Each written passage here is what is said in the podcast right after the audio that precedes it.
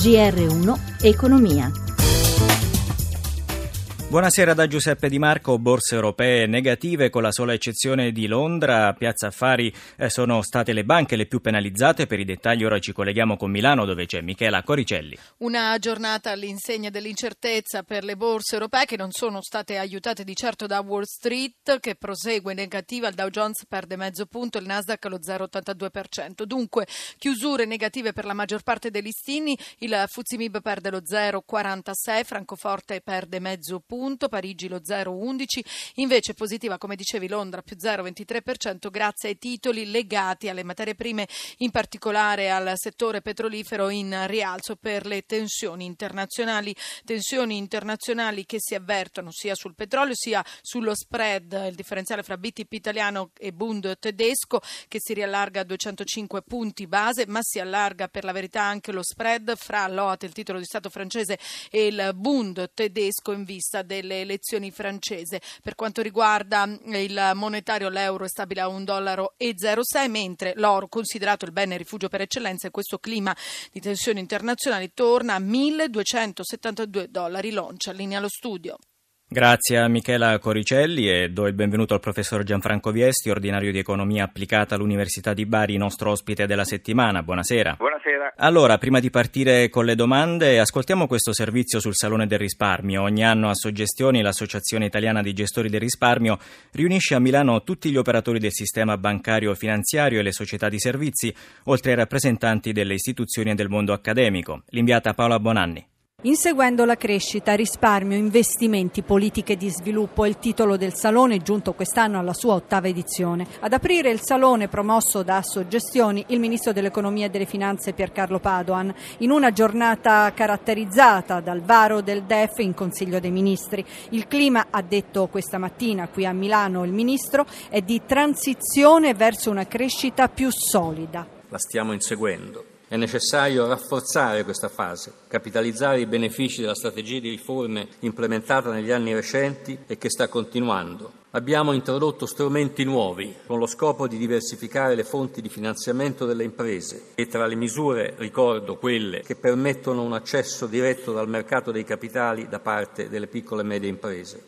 Naturalmente in questa occasione si è parlato della questione banche. È una questione che ha alcuni punti di criticità ma è assolutamente gestibile e l'impegno del governo, ve lo assicuro, insieme a Banca d'Italia è giornaliero. Se la crescita è il tema portante di questo Salone del risparmio, l'auspicio è che sia inclusiva, sottolinea il presidente di Assogestioni Tommaso Corcos. Per l'Europa sicuramente la politica fiscale sarebbe un'ottima opportunità anche per contrastare queste spinte anche populiste da qui anche l'attenzione sui PIR, i piani individuali di risparmio. Siamo riusciti a creare un canale di finanziamento parallelo a quello bancario verso le piccole e medie imprese eh, sono degli strumenti che consentono eh, di beneficiare alle famiglie che lo sottoscrivono di agevolazioni finanziarie e allo stesso punto dirottano risorse eh, verso eh, quello che costituisce poi l'ossatura sana dell'economia italiana. Allora, lo abbiamo sentito nel servizio, il Consiglio dei Ministri sta per approvare il DEF, il documento di economia e finanza. La crescita per quest'anno dovrebbe essere intorno all'1%. Intanto il Ministro dell'Economia Padoan ha rassicurato sulla dinamica tra debito e prodotto interno lordo che è tornata sotto controllo. Professor Viesti, lei è d'accordo? Speriamo, il Ministro dell'Economia fa bene sempre a essere ottimista, non può certo fare il pessimista, però qualche dubbio c'è, eh, è legato a due circostanze. Una è che le condizioni europee potrebbero cambiare non in meglio qualora la Banca Centrale interrompesse la sua emissione di liquidità, per esempio.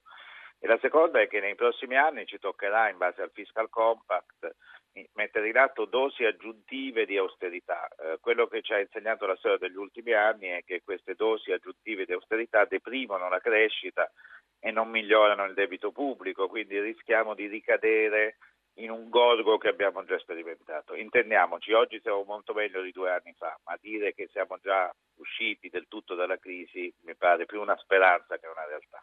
E secondo l'Ocse in Italia il peso delle tasse sui salari continua ad essere molto alto. Il nostro paese è arrivato al quinto posto nella classifica eh, dei paesi dell'organizzazione va ancora peggio se si prendono in considerazione i lavoratori single senza figli, eh, per i quali il cosiddetto cuneo fiscale arriva quasi al 48%.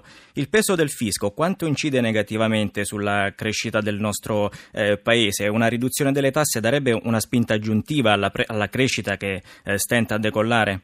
Riduzione delle tasse fa indubbiamente piacere a chiunque e una riduzione del costo del lavoro a parità di altre condizioni può favorire l'occupazione. Eh, tuttavia rendiamoci conto che in quelle percentuali c'è sia la parte fiscale sia la parte contributiva, cioè una parte di quella percentuale è in realtà stipendio che noi destiniamo alla nostra pensione.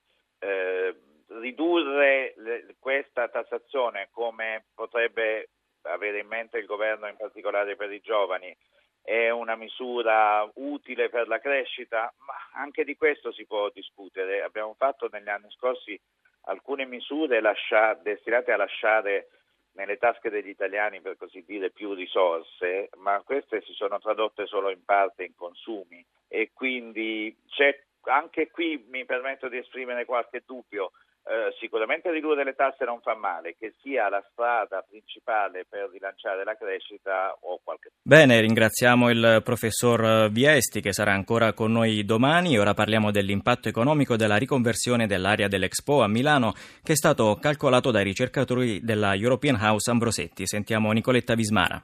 Quasi 7 miliardi di indotto in 10 anni tra investimenti e beni acquistati da imprese e famiglie, 3,2 di valore aggiunto, 1,3 di gettito extra per lo Stato e ancora 6.700 posti di lavoro per il cantiere nei primi quattro anni. È questo l'impatto economico e sociale che arriverà dalla riconversione dell'area Expo. La ricerca di Ambrosetti mette nero su bianco la portata della sfida per la creazione del primo parco tecnologico scientifico italiano, dice Enrico Giovannini, ex ministro del lavoro e advisor della ricerca. È un progetto che non va pensato soltanto in termini locali o in termini regionali, ma può diventare un importante volano per l'Italia, perché i temi di cui si tratta, quelli della scienza della vita, dell'alimentazione, dei big data e quindi della scienza ai dati, sono temi su cui ci sono grandi investimenti in giro per il mondo. Proprio per questo bisogna procedere spediti e senza ritardi. La gara per il master plan complessivo dell'area è a buon punto. Ed è tutto, il GR1 Economia torna domani mattina alle 11.32, grazie a Cristina Pini per la collaborazione e Alessandro Pazienza per la parte tecnica da Giuseppe Di Marco. Buon proseguimento d'ascolto.